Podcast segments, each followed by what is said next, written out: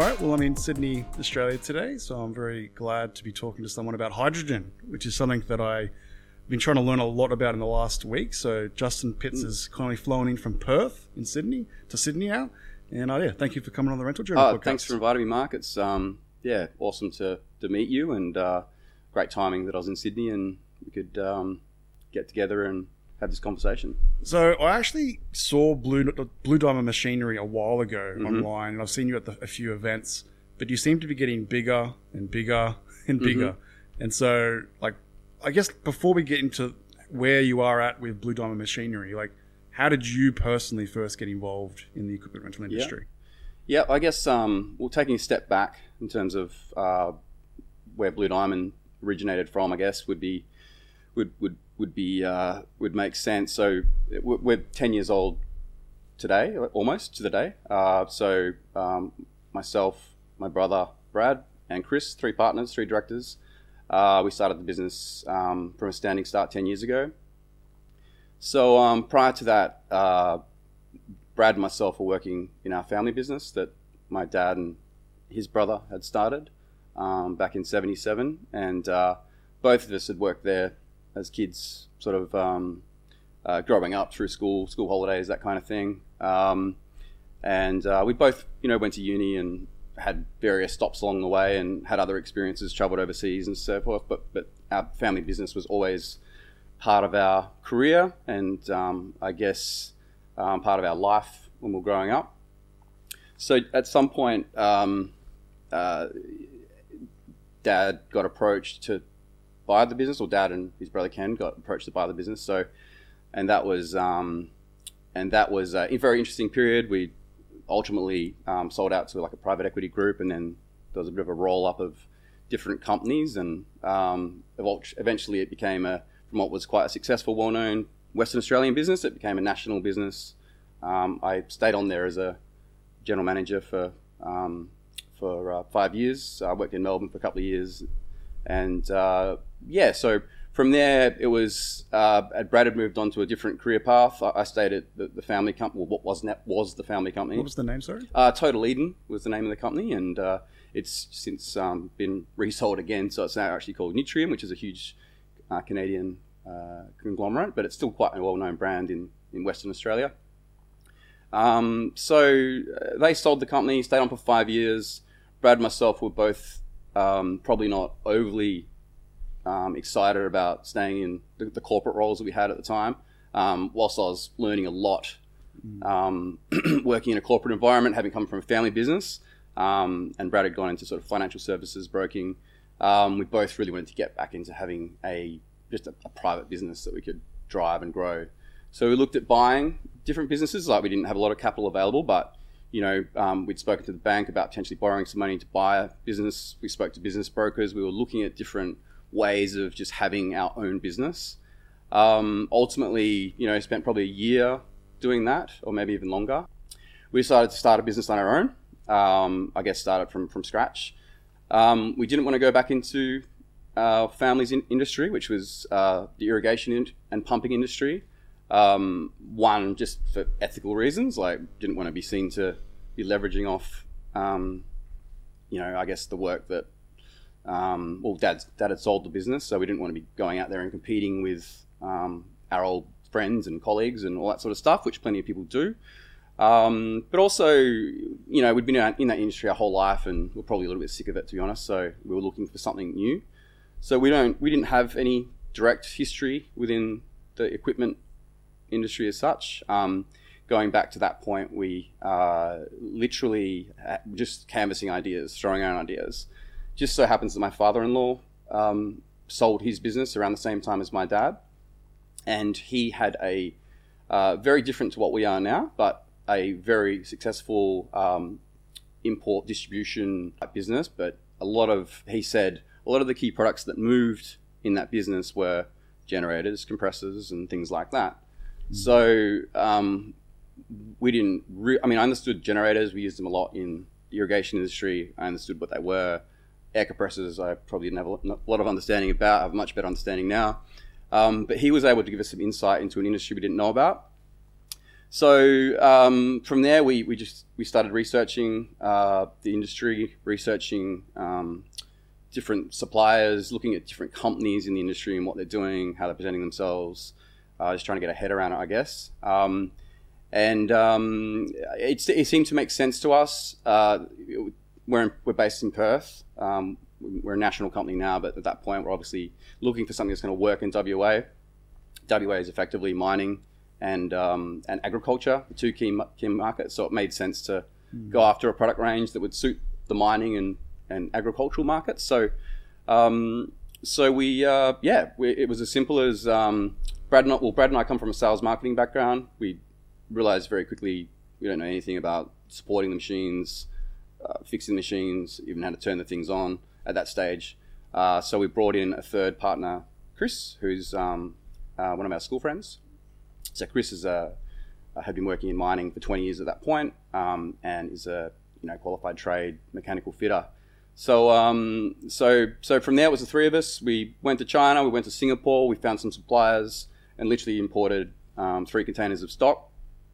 Um, we set up a small yard in Welshpool, uh, which was uh, pretty pretty humble. It was 200 square meters. We bought one truck, had a forklift, ordered the containers, um, set up the website, put it out in the paper and um, just waited for the phone to ring. And um, luckily it did. And, um, you know, we sold, literally sold all that kit within, you know, a month or something and thought, shit, now we've got no stock. And, um, and obviously reployed that to capital, bought more stock. And so at that point, we were probably more looking at as a, as a broad industrial rather than anything specific or anything um, we had n- no real clear strategy as to where we are going, other than we wanted to have um, a broad product range which covered uh, both mining, agriculture, um, and we wanted uh, a counter-cyclical kind of product range, which uh, you know, if, if we, we, started in 2012, mining was just crashing. So it had gone from absolute boom times to uh, we were literally starting the business as you know, mining services companies are going broke left, right, and center. There's an excess of equipment in the market. So we, I guess, we started with um, a, a, very broad product base, but as we've evolved, um, the power generation side of things really, I guess, took off for us.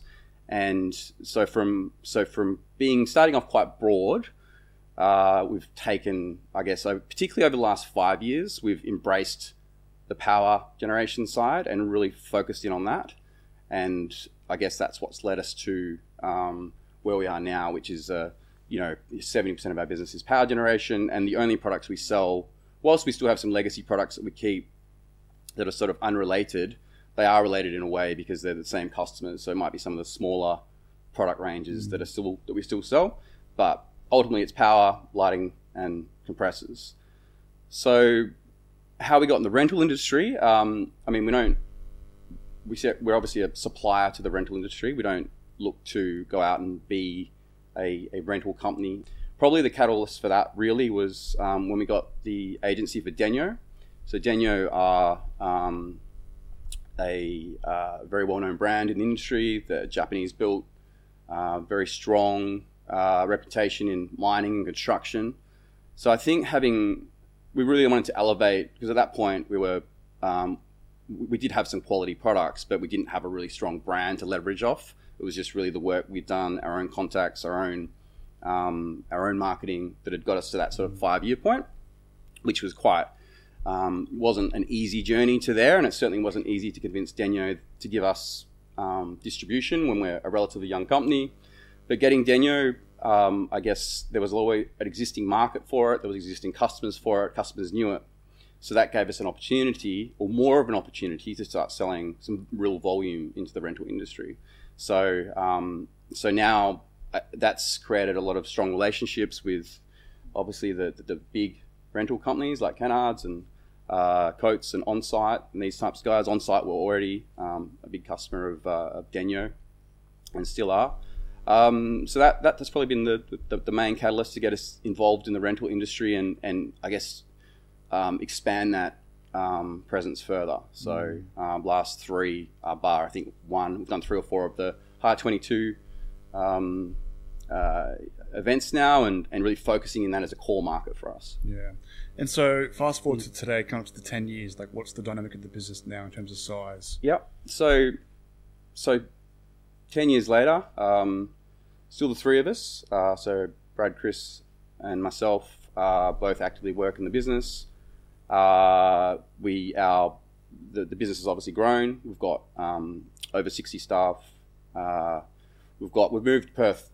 Uh, this is the third time we've moved it uh, only a couple of years ago, and hopefully that's where we're staying. Um, so it's a much much bigger facility in Perth. Um, it's 10,000 square meters uh, with a pretty significant workshop. We've got a lot of technicians, electricians, and so forth to not only um, upspec the equipment to the customer's requirements, but also um, support in the field as well. So Perth's still our main base, no doubt about that. Um, but our Melbourne branch is very strong. It's not on the same scale, but it's definitely it's like a mini version of Perth in the sense that uh, it's got um, sales, technicians, support, stock. Same in Brisbane. We've got the operation there. So we've got the 60 staff, three branches. Um, I guess you'd say, yeah, national presence now. And I guess from your perspective, that's what you're seeing is us um, evolve into a national company. Uh, within the next month, we'll have our Sydney branch open, and that's the, I guess, the last box tick in terms of that side of it, being a truly national company. So growing that business in 10 years and coming in really fresh Mm. to the industry, there's been a lot of challenges about learning about what Yeah. customers actually want, what products they need, how to actually run the business from maintaining the Yeah. equipment, all that sort of stuff that goes along with it. So, so why do you think Blue Diamond Machinery was successful in the early days and where you got it to today? I think it's be.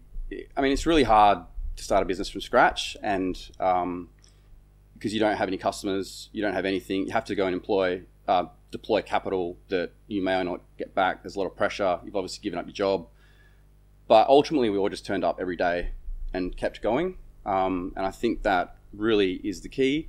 The fact that it's it's our business. It's up to us to make it work. So Brad, literally day one, it's Brad and myself on the phones. Chris is out the back fixing any stuff that comes in or whatever.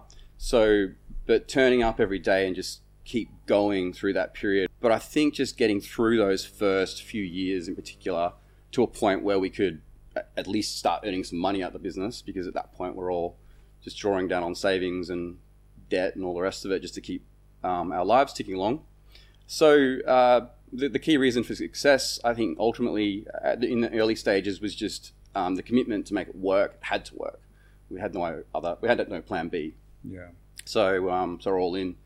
Um, and I think picking the, um, the the right industry, like I think uh, you know um, having that insight into um, an industry we knew nothing about, to be honest, uh, through my father-in-law was important because it was what we were looking for. We wanted something that was exposed to. At that point, we didn't really know the rental industry would become a key customer of ours, and we wouldn't even have attempted in our first five years to really even try and sell to the rental industry because we didn't. We were still learning, and and we certainly didn't want to go out there and you know go to Coates Hire and say, hey, come and buy our generators we've just brought in from China, and we're trying to work out you know the, the whole the whole industry ourselves. But but so um, so yeah, just getting to that point where we fully understood the market, fully understood the product ranges, got some really good agencies, and not just Denyo, uh, but also their lighting towers and air compressors and so forth. Um, from that five-year point, has just has just enabled us, has given us a platform to move into like a more of a national kind of role. But um, but I think you know also no one knows how partnerships are going to work. Um, that's really tricky, particularly with your brother. Um, at times, we've obviously all had our ups and downs where you um, where everyone's under pressure. Um, but I think obviously we chose a team that worked. Um, it's not perfect, but it's worked. So we've all managed to stay together, stay in there, and get the business to a point now where it is exciting to be there. It is fun. Um, whereas it's probably hard to say the same about the first few years. Is there a specific challenge that you can remember that you like? You can sort of think back and go, that period was tough. Like, is there a, a moment?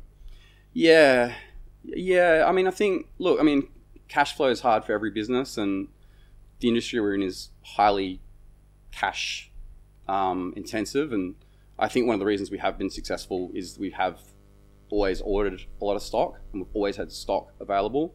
So there's been periods where, yeah, we're literally saying to the bank, guys, can't make the payment, and you just string it out for a month. And they've been Westpac have been really supportive in that sense in the early days. Um, I guess that tension brings you know some conflict and some uh, not not you know necessarily in the amongst the partnership, but it brings tension and so I wouldn't say there's one specific moment. There's probably been dozens of them. Mm. Um, but yeah, mainly in those first few years, you've obviously got all the compliance stuff you're trying to understand with the products. Get, getting to the point where we start employing people uh, was then a challenge because then we're, um, you know, being able to attract people when you're that small and you, you know you. Um, you know, Selling a vision to them, really. yeah, you're not exactly a employer of choice at that point. You, what you know, what's our vision at that point? It's just to stay in business. So we don't really have a lot of uh, shiny um, prospectus or uh, you know brochures that we could show. Um, so yeah, really challenging in the early days. Um, one particular moment, no, but yeah, definitely that first five period, we five year period, we moved into another building um, over that period, um, which was really good. That sort of felt like we we were stepping up, and it and uh, it just so happened. I mean, sometimes you need a little bit of fate, you need a little bit of luck. It happened to be across the road from what who turned out to be one of our biggest customers at the time, and is still um, a really good customer of ours, Linkforce um, Engineering. They're a uh, mining services business in Western Australia, and uh, some of the guys there were just like, they literally came in, walked in, and said, "Blue Diamond, you know, the hell do you guys do?" and um, we're like, well, "We're not too, not too sure actually," but um, we t- you know literally come around and show them the equipment, the generators.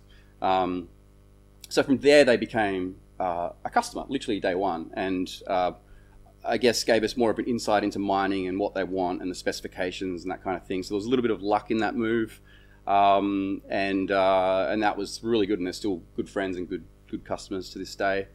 Um, but yeah, we outgrew that within probably a couple of years, and then uh, you know three years ago we um, so at that stage we had stock like literally parked at five different locations and very inefficient. Um, the warehouse looked horrible. It wasn't. We, we probably under resourced it because we're always mindful of going broke and having too many staff. so we were under resourced. So the place didn't present how we wanted it to. We never put the money into signage and branding. Although we spent a lot on our website, we didn't spend a lot of money on the way our operation looked and felt um, because we just didn't have it basically. So it was not. So whilst we were moving forward, it, it, it did look like a bit of a rabble at times, and so we finally got the, I guess, the capacity to, to, to move, and we found a much better location, and, and now I finally feel like we're we've got it to a point where I'm proud that if say like a, a Rio Tinto or a BHP or a Kennards Hire walks through the door, we don't I don't have to tell the guys and give them two weeks notice to clean up. It's any day they can walk in, it looks good, feels good, and this is how we operate. So, um, so yeah, it's been a definitely a progression, um, and uh, and but uh, ultimately now we're in a yeah in a reasonably strong position. So I want to touch on something a little bit more further because I think you you gave a little bit of a insight into what can make a business successful as well. You mentioned that that, that mining company would come into your business and Mm. then they would tell you what they needed. Yeah, I think a lot of people start businesses and they think that they already know everything. Yeah. And they go out there and they're pitching rather than listening. yeah, Uh, if you didn't listen to what they said, they Yeah. would oh, just another company that just wants to throw generators at me or whatever it Yeah, is. So instead yeah. of saying, oh, no, no, this is the problem I have. These are the specs I need. This is why I need it. yeah. And then you, not you pushing back saying, no, no, no, you don't have to do it. Do it like this. Is Yeah. that like something that like is, is ingrained into like the, the culture? Yeah, hundred- hundred percent. You nailed it. Um, I think because we didn't know the industry, we were really listening to anyone that would try and help us. Um, and I mean, what we ended up doing with them at that point is is not a core part of our business. We ended up um, procuring uh, 10 um, 40 foot containers to be made into uh, worksite workshops. So we found a supplier in China. We went to China. We got all the uh, designs done through an engineering company and sold them, you know, a bunch of these containers for their um, work sites. But so at that point, we're just happy to do anything, and we're still happy to do stuff like that or customize anything for key customers. But but but ultimately, yes, because it it with all the any opportunity we got to speak to a really good uh, rental customer or a really good mining customer, we would really try and pull out the information in terms of what they're buying, what sort of spec, um, and that today, you know, we're still interested in what and still learning every day. Um, just going back to sort of like uh, reasons for success as well. Um, I think a lot of companies, once they get to a certain size, there's an instant um, response to try put, putting barriers up to customers um, to make you less accessible. And we run a very flat sales structure. So to this day, Brad and myself still sit in the showroom. Yes, we're not there every single day and don't serve every customer. There's we have obviously um, a, a team philosophy about the customer side is they ring, they don't get a messaging machine, they get through to someone then. So we don't run receptionists, we don't run um, uh, recording, we don't um, take messages. I mean, yes, we miss calls, but that's not intentional. The the idea is the phone rings, it gets answered, and it's an- answered by someone who knows about the products. So um, customer can ring up and okay, it might be sales or support, um, but they get through to the person straight away. That's really important. So, um, so I think in those early days when customers were ringing up, it's literally just Brad and myself answering the phone for those first few years, mm. and then like we didn't trust anyone to answer the phone because we needed that sale.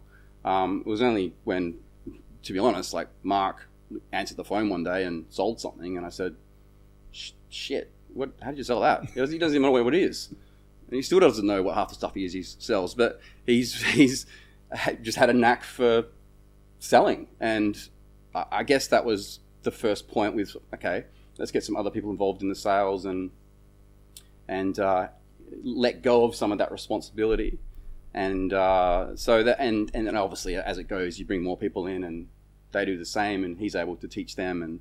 Um, so now we're able to focus on more of the, the key accounts and not so much just um, the smaller customers that come in are just as important to us, but obviously we can't deal with everyone that walks through the door.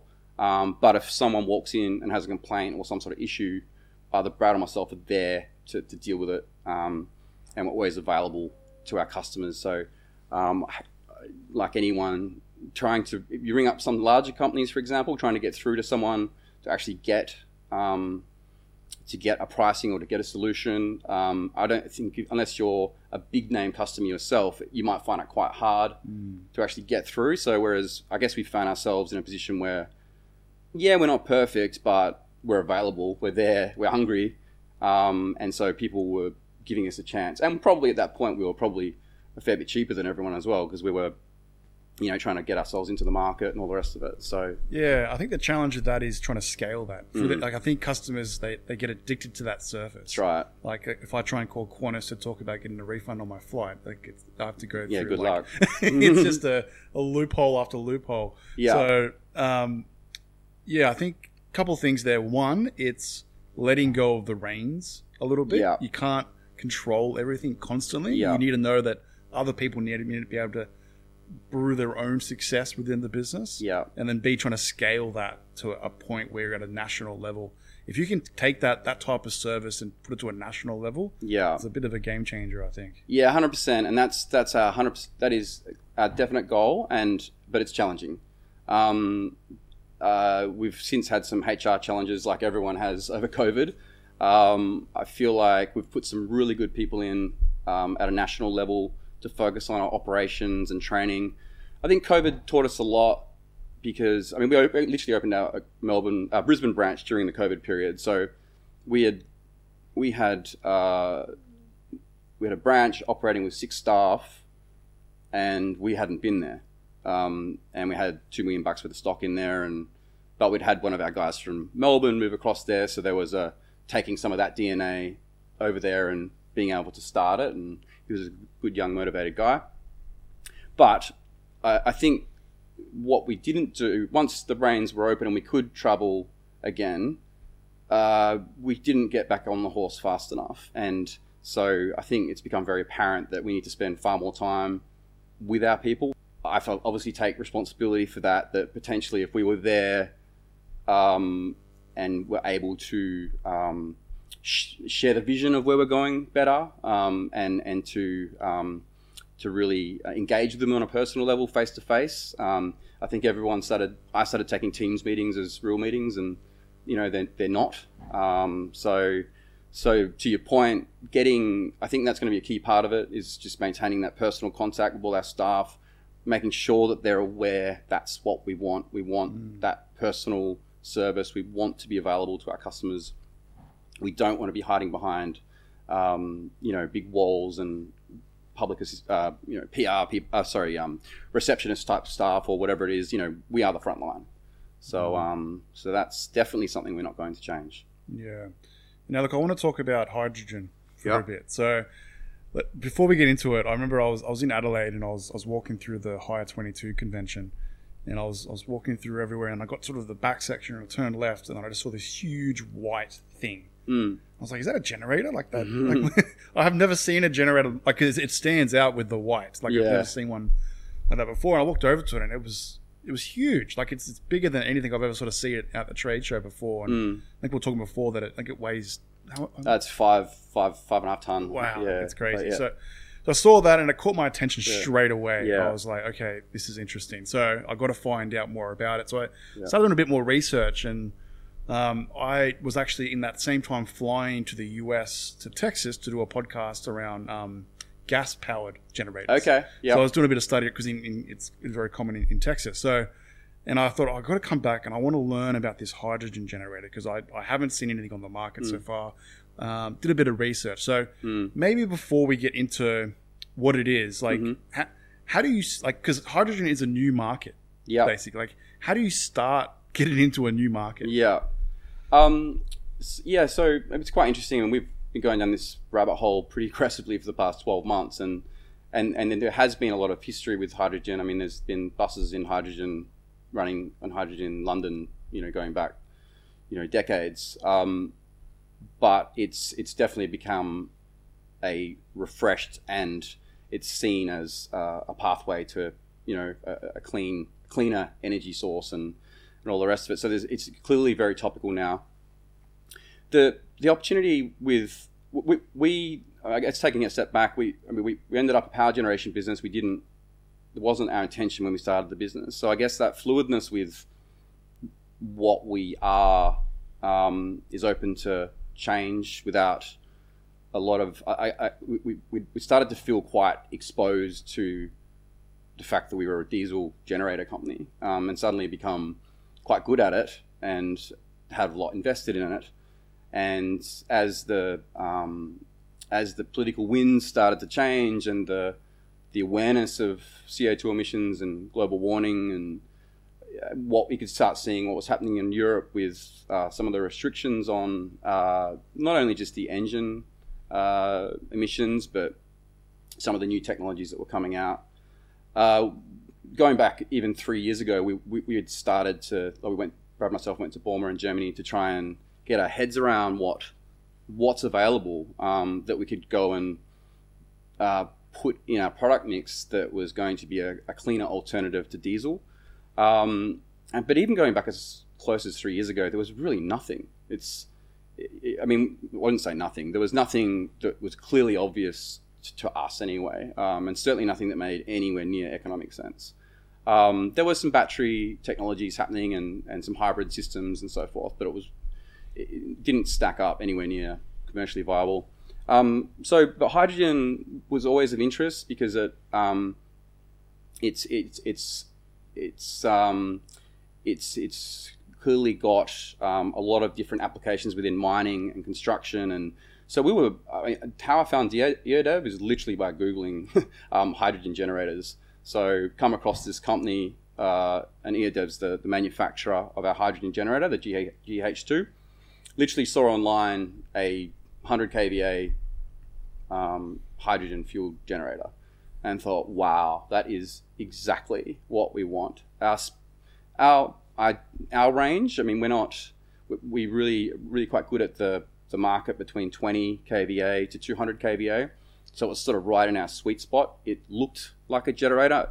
Take your point, it doesn't look like any other generator, but it still was designed for construction in the sense that it had fork points, it had lifting hooks, it had a robust canopy, so it was portable. So we wanted something that was robust, portable, that suited our customers, which is construction, mining, rental. Uh, so we'd really seen nothing else like it. So, um, and I don't think, I mean, there are obviously other people making hydrogen powered generators, but I don't think at this point anyone's packaged up something quite like that No, yet. I, I don't think so. Um, so so yeah, we um, probably a little bit naively, to be honest, um, uh, just thought, wow, awesome, let's just go after this agency. So we um, approached Stefan uh, as the international sales manager at EODev, probably to the point of harassment, I guess, um, in the early stages at late at night, because he's yes, we are looking at Australia as a market, but who the hell are you? uh, and uh, clearly, there's there's a lot bigger companies than us that, that that could have taken on distribution, and and some of their distributors over overseas are you know the big boys. Um, so we needed to prove to them that we were capable um, of of taking that to market. So that was a, a period of a few months of um, obviously doing a lot of uh, work around our capabilities and all the rest of it. And so it was a little bit cart before the horse. We were so excited to get the agency in the end. We were just like, yay, we've got it, and ordered some stock, and let's go.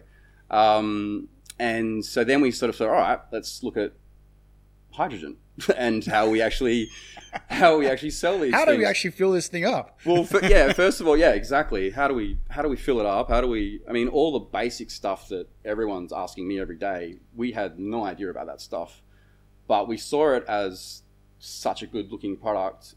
They'd done some awesome promos overseas where they lit up the Eiffel Tower, and it just it, it just we just had to have it.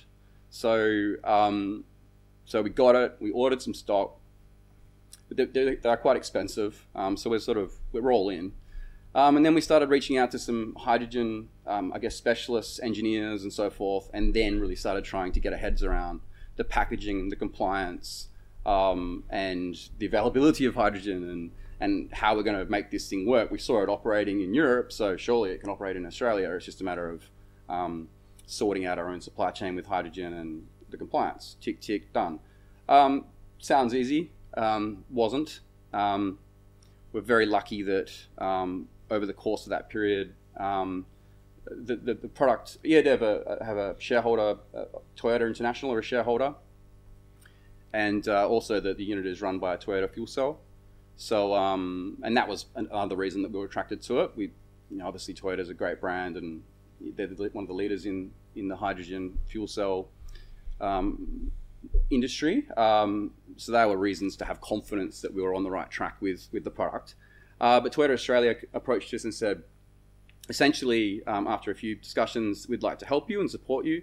Um, and so, parallel to us waiting for our inventory, which is um, to be here shortly, um, just as a side, we've ordered the, the next generation model, so it's taken a little bit longer to get here. It's a little bit more compact to the unit you saw at the show. It's got the next generation fuel cell, a little bit more power. So there were some really good reasons to just wait an extra few months. Um, so Toyota flew in one of the so the, the units that um, are on our website and have been linked in as the um, original model. So Toyota actually flew one of those units in, um, and God knows what that cost them, um, and have taken the compliance side of things off our hands. So uh, the Toyota Hydrogen Center in Melbourne, uh, led by Matt, um, and he's got obviously got a team, uh, Joel and Lisa, and uh, and then he has some supporting engineers, Arthur. These guys and Lisa have been instrumental in actually assisting us to get the machine market ready, um, and they've leveraged off their knowledge of the hydrogen industry through their Mirai car they actually produce hydrogen at Altona, so they're across the standards. Um, but even that has been challenging, even from them. There are still a couple of small things that we need to sort out, more like quite small, minor details, but things that need to be addressed. Um, so the so recent promotions we've had to do, we've had to um, to get some special approvals to do them because there um, there is still a couple of compliance boxes to tick. But um, but yeah, so uh, and from there it's been understanding the industry, trying to understand the applications. And so uh, we've spent like hundreds and hundreds and hundreds of hours, with no words of an exaggeration, uh, talking to uh, some some engineers in that space, specialists in that area, just understanding where you get the hydrogen, the difference between green and grey, and uh, what's it look like going forward. How do we how do we? I mean, firstly, sell the units, but okay, it's all very well for us to order the first three but we're not looking we're not doing this to for it to be a promotional linkedin one off we want it to be a um, a product that is uh, that can transform the market. Um, so so we've we now have a, a clear uh, group of partners, I guess, in the in the hydrogen supply side of things. There's Atco in Western Australia, uh, really good guy. Russell owns, uh, runs that.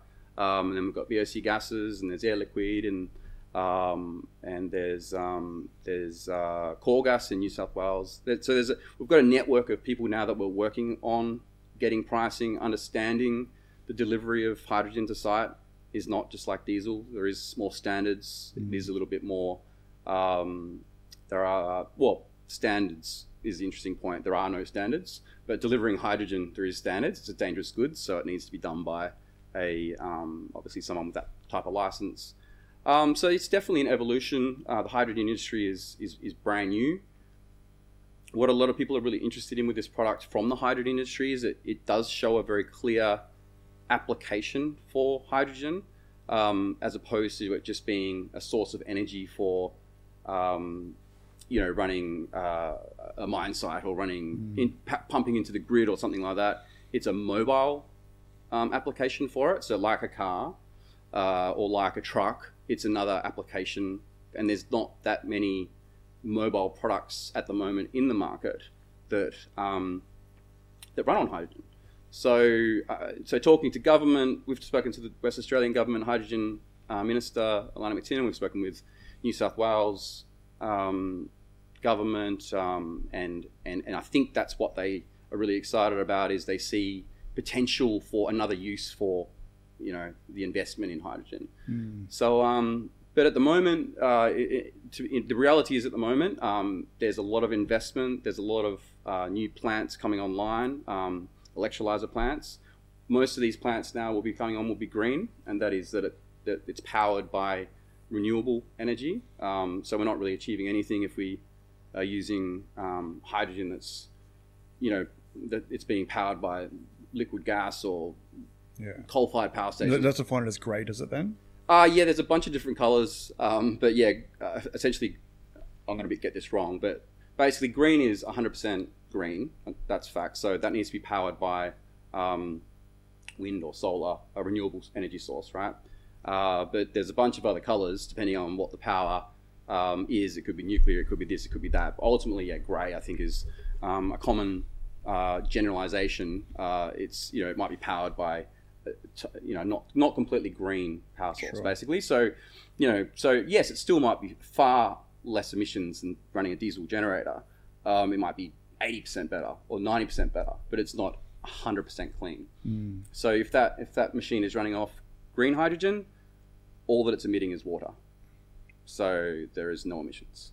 So um, and that's the amazing thing about it to be honest. And that's and that's you know if you consider how many thousands of diesel generators are chugging away out there, and we know because we have sold a lot of them. Um, uh, you know, there's ten thousand alone in the West Australian mining market, just chugging away, uh, running bore fields and dewatering mm. pumps and that kind of stuff. So if we can get this technology into those types of markets, um, it could have real impact on uh, the, the, emissions, the global yeah. emissions, Australia's ambitions. Yeah. So, so, so, I um, I was listening to a podcast and I heard uh, two two things jumped out at me. Uh, one was that Microsoft runs all their data centers yeah. on on diesel generators at the moment, and they've put forward an initiative to replace all of the generators in their data centers with hydrogen generators. Yeah. So I think they they've been doing a trial uh, where they wanted to do like a, a fail test and then get the generator up, up and running and then sort of maintain for a period of time and then prove it out. And I think they recently just passed that test. Okay. So now they're investing and trying to figure out how are we actually going to like um, get the fuel and all that sort of stuff to actually power it. And then I also saw that BHP put forward an initiative. I think yep. it was thirty-six billion dollars through to 2050. They're going to put forward to try and get hydrogen as their main source for generation yep. power as well, which like just hearing those two things, like you can mm. hear the direction where people are going. I think, but you need more people to come on board and, yeah. and sing in the same song because there's always going to be haters. And it's like, oh, generate diesel is the only way to go, that sort of thing. Yeah, hundred percent. And I've heard it so many times over the past six months while we've been pitching this, and some of our other clean energy products. I've got diesel in my blood, and it's like, okay, fair enough. But I mean, I, I have no, you know, it, it's like with the diesel generators. I, obviously, they're going to play a part in our business for a long time yet. The, the transition is not easy. It's it's going to uh, take a bit of time, but yeah, I mean, those types of investments are critical. Um, so some of the mine sites, for example, will literally build their own power source. So, and this is where I mean, it's not just a uh, an environmental um, consideration. It's a uh, if you look at what's happened with COVID, with supply chain, cost of diesel going through the roof, um, the issues in uh, with uh, Ukraine and uh, the energy crisis in Europe. Um, so you know, if you look at our energy security, it's it's actually a quite a significant national issue. We import, you know, I don't know the number, but obviously millions and millions of barrels of, of diesel. Um, so being able to produce our own energy source here that ultimately is also clean uh, makes a lot of sense. Australia has a lot of sun, a lot of space. Um, you just need water as well, which potentially is one barrier to um, building a, uh, a, a scaled um, electrolyzer to create the hydrogen. But um, but yeah, it's companies like that that are investing that make it exciting, and um, we know of several projects that are uh, that are of massive scale of companies doing similar things. So um, it's going to happen. the The issue is we've got now probably, I mean, my my story is uh, two years, I think, of uh, of of trying to manage that gap. Um, it hydrogen is available now. There might be instances where we have to use grey hydrogen in certain, um, uh, I guess, demonstrations or trial runs and that kind of stuff. But it's a pathway to getting where we want. Mm. Ultimately, that's to have um, you know thousands of these things out there running um, off uh, green hydrogen. So that's not going to happen next week, but yeah, it definitely needs uh, the big big companies to get involved, um, and I think it needs some government assistance as well. Um, you know, we've spoken a lot with government, and it's uh, it, there is definitely a want to help and a want to be involved. I'm just not quite sure they fully know what to do, and um, that's not a criticism. It's I think they're trying to understand, you know, what technologies are available, what the applications are, um, and not just to throw money at things. Uh, there is there, are, there is funding available, by the way, for building um, these types of projects. But for a company like us, that's actually just importing, and I mean, we're spending a lot of money on the engineering side and the um, obviously investing a lot of money into the capital.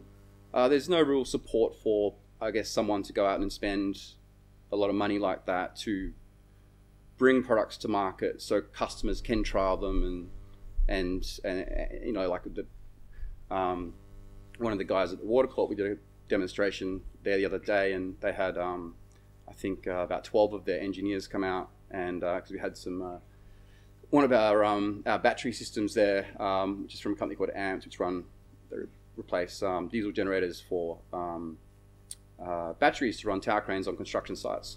But he said, what I love about what you guys are doing is just you, you're bringing the stuff in and you're allowing us to touch it and feel it. And so for those guys being engineers, this stuff all needs to be trialed. It needs to be touched, felt.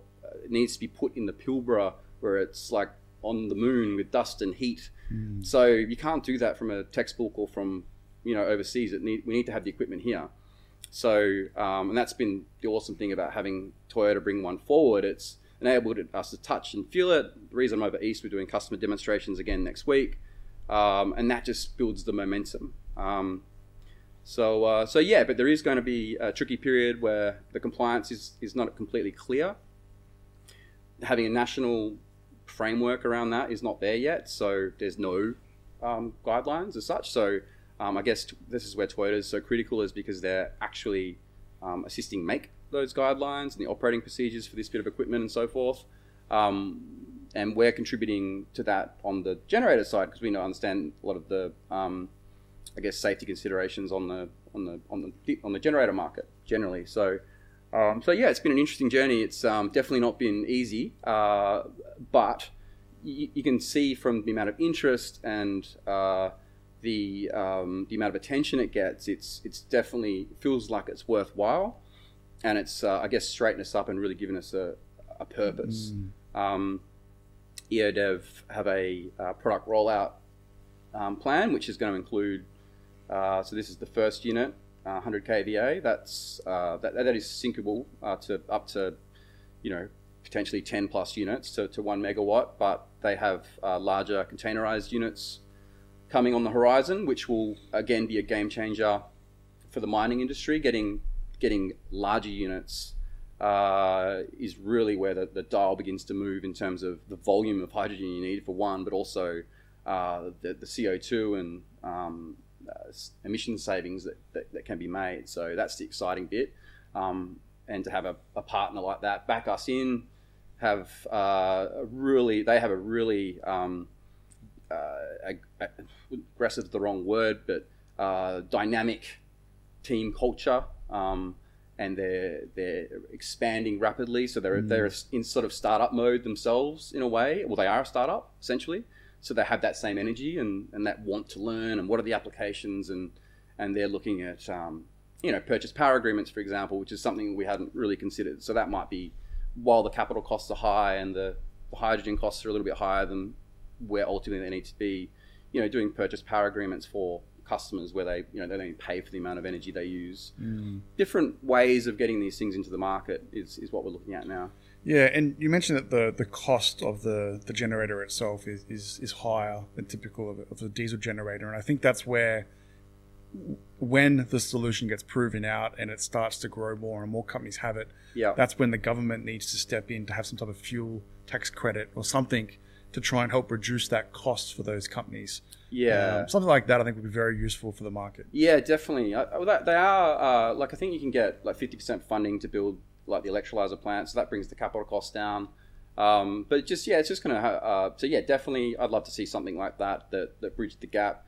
The the cost versus diesel is pr- getting pretty close. It's it's probably more the uh, lack of availability and also there's additional costs in uh, the transportation and so forth at the moment while uh, there's um, the, the storage units aren't at a pressure that allows us to store enough energy to get enough uh, energy to site in, a, in, an efficient way. Uh, there's a few challenges like that, but as that all improves, uh, the volume improves through EODev. I mean, they're, they're scaling up their production massively over the next 12 months. So um, you know, they're going to be in a position to produce in the hundreds of units per year, where at the moment it's it's, it's less than that. But that's that new facility is in play, and our units will be produced from there. So naturally, as volume improves, the, the price will come down. Um, that's, I mean, the, the, the capital cost on this unit is a lot higher than a diesel generator, so it still has a, a long way to go. But the guys, the customers that have taken them on now and the trials that we're doing now, uh, for example, uh, Kennards have um, purchased two units there. Um, one of our one of our traditional diesel uh, customers by by Denyo Office, um, they see the benefit of uh, with some of their more progressive customers working in with them on some projects just to understand it, just to get it onto site to, to see how it can work, and then as those cost barriers become less, they'll be in a much better position to then uh, lead the market, I guess. Mm. Um, cost is not always the major consideration as well. Um, when you talk about you know tier one construction companies, um, I mean construction companies are often under cost pressure on projects, and that is a reality. But there, there, there is government red tape sometimes on on projects to have an element of that um, the power or the construction used to be renewables. It might say it might be 10%. So government's driving it, um, some of the, the pull through on, on that side of it. So it might be an $800 million project. So if it means another 500 grand needs to be spent on this type of technology to win the job, mm. um, you know, the number becomes quite inconsequential. Um, so there's definitely applications at the moment where the price is not the key driver. Um, but clearly, that's not for everyone. It's only the top yeah. guys can afford to do that. Um, so to get you know, mass penetration, it needs to stack up economically, or it just won't happen. Mm. So um, not everyone is just going to spend more money to save emissions.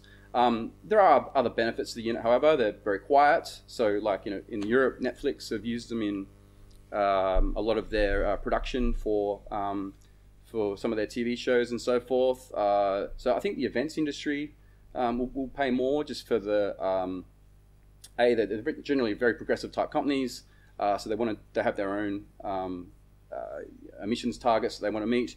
But the, in, but it is a quiet unit which suits the rental industry, yeah. uh, the uh, events industry. So, so what we're saying, I'll look at the camera and I'll say, like, so Coates and Onsite need to jump on board and follow Kennards at the moment. well, I'd lo- love them to, absolutely. Um, yeah, uh, clearly we want everyone, we'd love to sell them to everyone. Um, I think there is going to be um, a limited number of units available um, this year. We've got, we've got, um, uh, we've got six on order and two are sold. There's some trials committed, but there's definitely still some opportunities for other customers to get some units this year. Um, uh, th- th- this year to me is really about the promotion and getting the word out there and just letting people know that these are coming and uh, and getting some working trials done. Um, we need to. Um, uh, we've got some uh, some trials lined up in Melbourne with actually with the Toyota unit uh, in the next month, so they'll actually be on uh, construction sites. And the big unknown is, and this is what will probably work more with local engineers, will be customizing it for the mining market because running in Paris is a lot different to running in the Pilbara. So um, the heat, how does the fuel cell respond running, you know, mm. um, at 50 degrees in, with red dust everywhere? So um, you know, getting those types of trials done, and that's what uh, you know the Water Corp in Western Australia are interested in doing some trials up up at Broome. Um, there's other miners that are interested in doing those types of trials. So we need to get the real world data, how it operates on the ground, even the consumption of the hydrogen, uh, whilst we have data, it's three to four kilos per hour at full load. You know, how does the heat affect that? Uh, you, the, the, cooling system runs more, and so um, so yeah, this year's about promotion, getting it out there. Um, obviously, selling a few of these units would be nice, um, which uh, but and then really setting the platform and the base for next year where we can you know go next level with it. So, it's a couple of things come to mind. Um, because you want to learn so much about it, I'm assuming you're hooking it all up with telematics. So, you've got all the data coming yep. in from the generators, yeah? Mm-hmm. Um, now, one of the challenges when I was in Texas and I was talking about gas power generators mm-hmm. is that the gas actually is harder on the engine, uh, which means that there's more maintenance and all sort of stuff. Okay.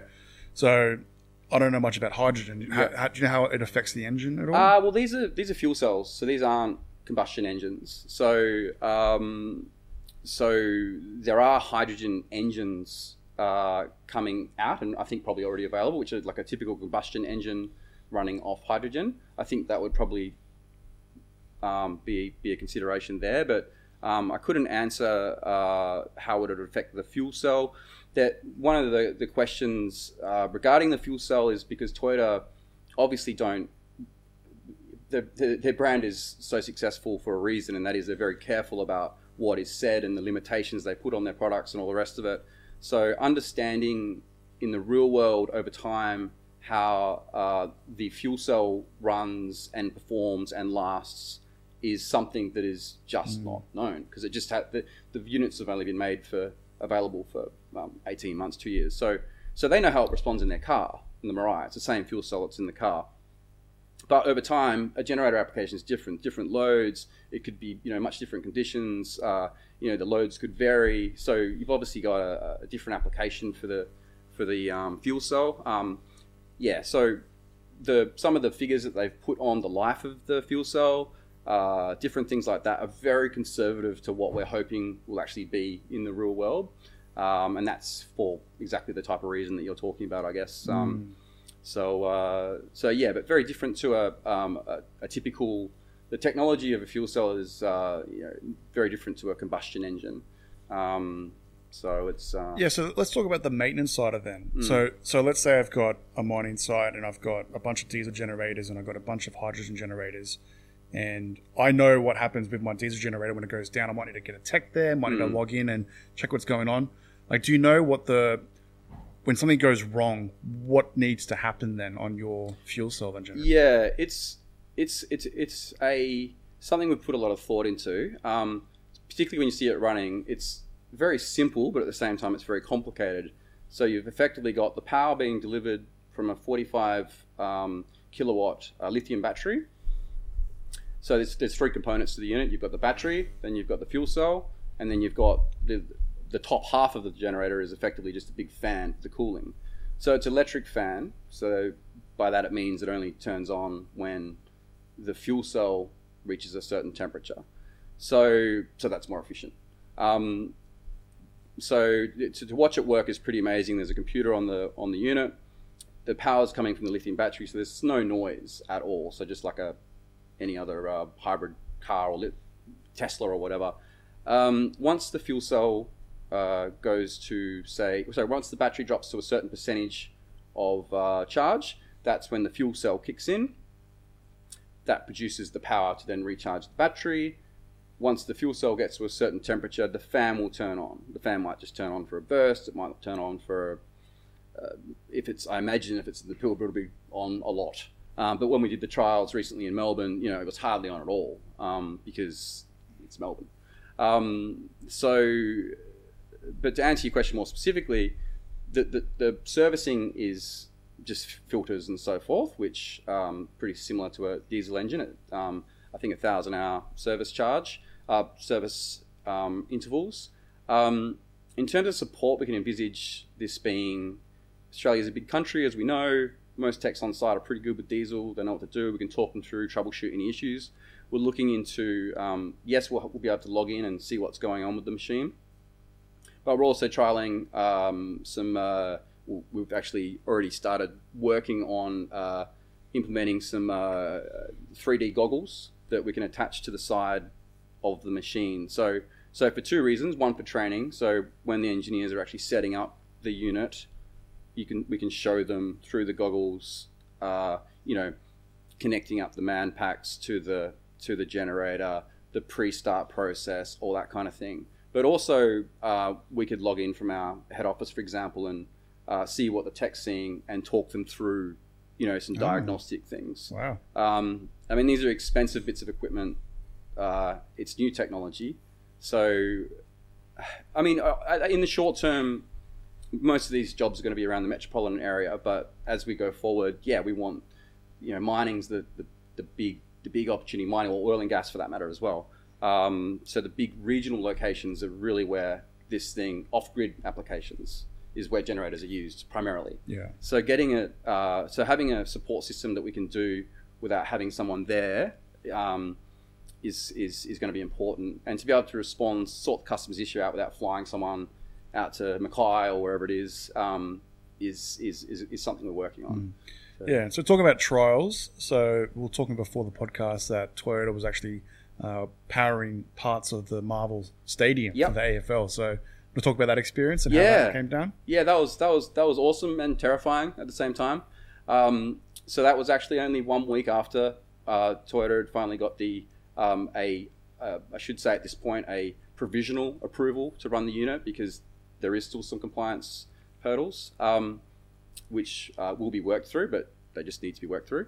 Um, so they so they got us involved as the distributor, obviously, to um, to be involved with the testing of the unit. So that was a week before the Marvel event. So Toyota's a, a sponsor of the AFL. So their marketing team had um, come up with the idea to uh, to, to run the uh, hydrogen generator um, at, at a uh, AFL game, which was on Saturday night.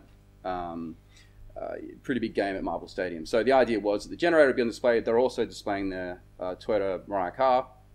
So this is a Toyota promotion nothing to do with Blue Diamond, but we're their uh, deployment partner for um, their promotional activities for their unit. Obviously, we're working with them because we're going to be selling and distributing the unit, so we're working in together on the compliance and um, different ideas for um, uh, applications and different potential modifications, etc., etc. So we did the uh, the trials only the week before.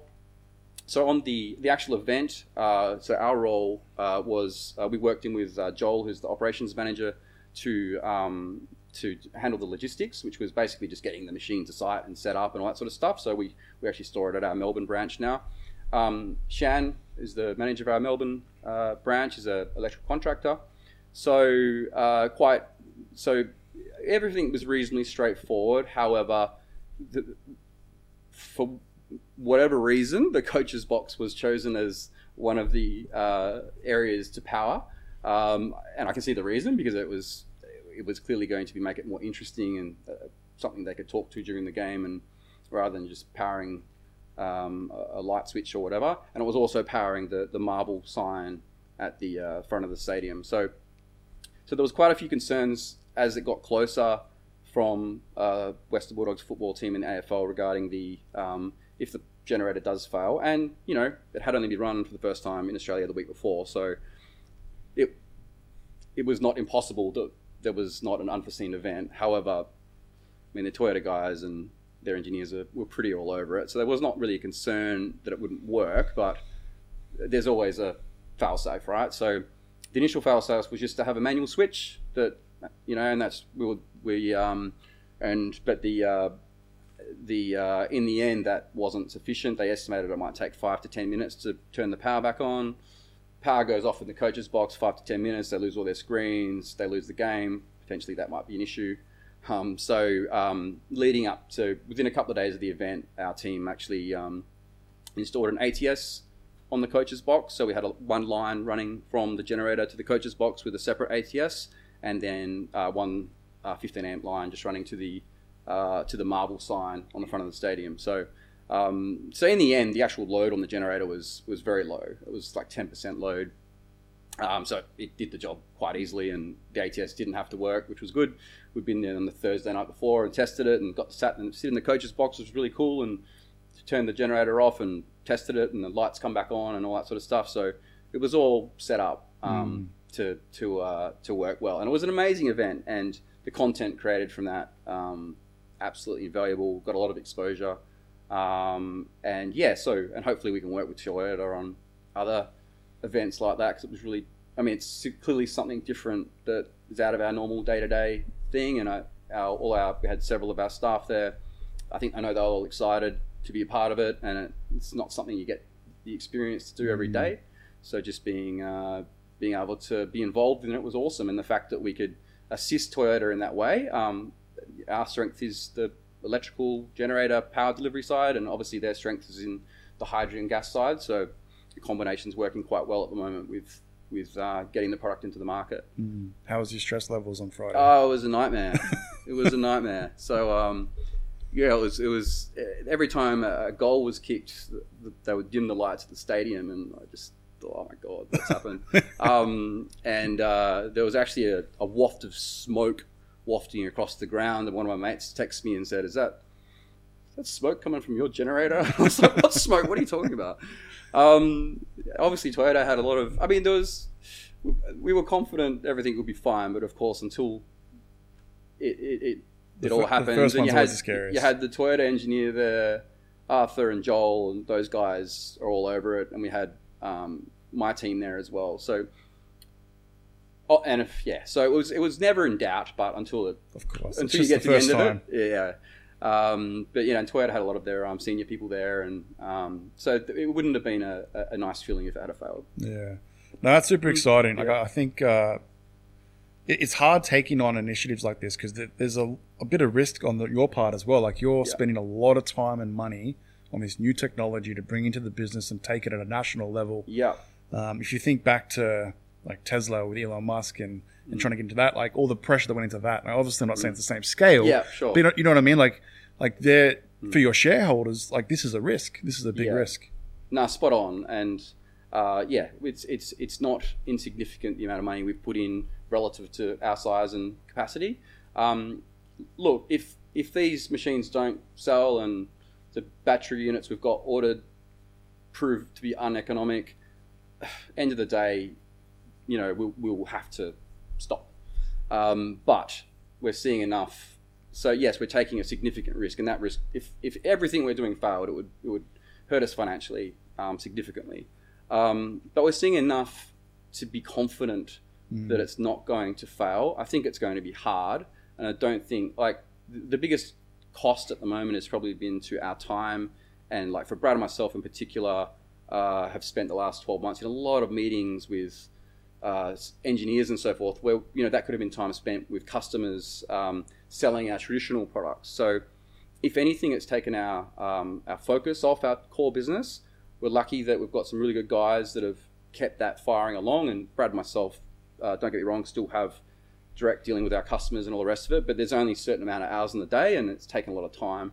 So that's that's probably been the biggest risk. Um, just that taking your eye off the ball. So we're very cognizant of the only way that we're getting this, able to get this technology into the market is because our core business is going strong, and our core business involves selling diesel generators. So we're not going out there and saying we're God's gift to saving the planet, because we still have to do that, but we are contributing in a way that I don't think anyone else is Mm. in our industry, and that we are uh, investing a lot of our time and a lot of our money to um, to try and I guess lead lead the uh, the transition to be ahead of the curve.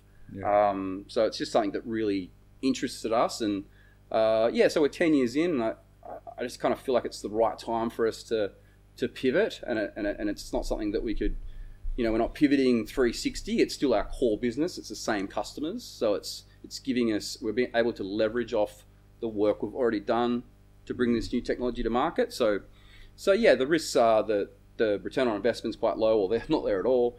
Uh, the risks are that some of the technology doesn't perform as well as we'd hope, and there might be some extra work that needs to be done locally to, to customize it. We're expecting that. That's going to be a big part of it.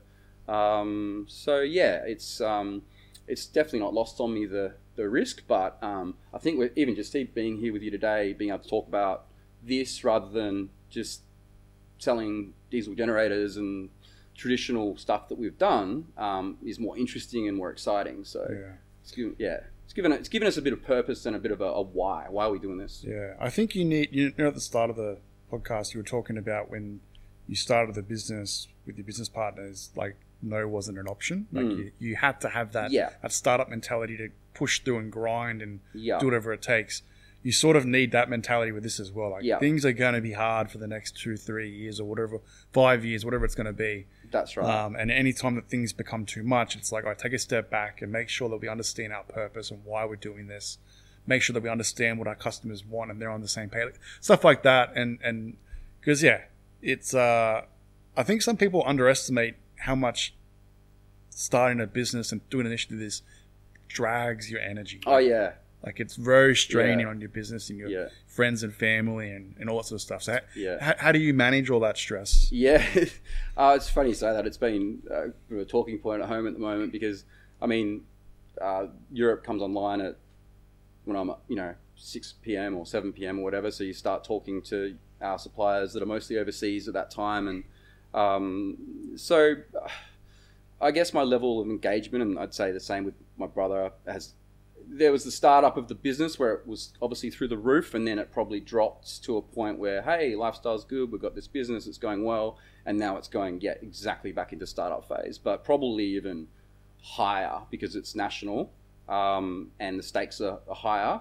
and like you say, it just has to work. So there's a period now where, you know, for example, customer trials in Melbourne, um, if that was just with our core business, I wouldn't have to fly to Melbourne to do that. But I feel obligated to make sure that it works and it goes well and there's no issues. So yeah, at this stage we need to be all over it. Um, managing stress, like everyone, got everyone's got their own techniques. Um, mine involves going for a run, have maybe having a couple of beers and a a, a, a glass of wine at night. But um, yeah, I think uh, it's it's it's not. There's no easy answer to that. Um, I think uh, having the ability to uh, just, um, I mean, having gone through a lot of highs and lows, it's it's never. It's a bit of a cliche, but it's it's never as bad as it seems, and it's never as good as it seems. So so we celebrate success, but we don't get too carried away with it as well. Try and just keep it level and um, and sort of sort of have a bit of that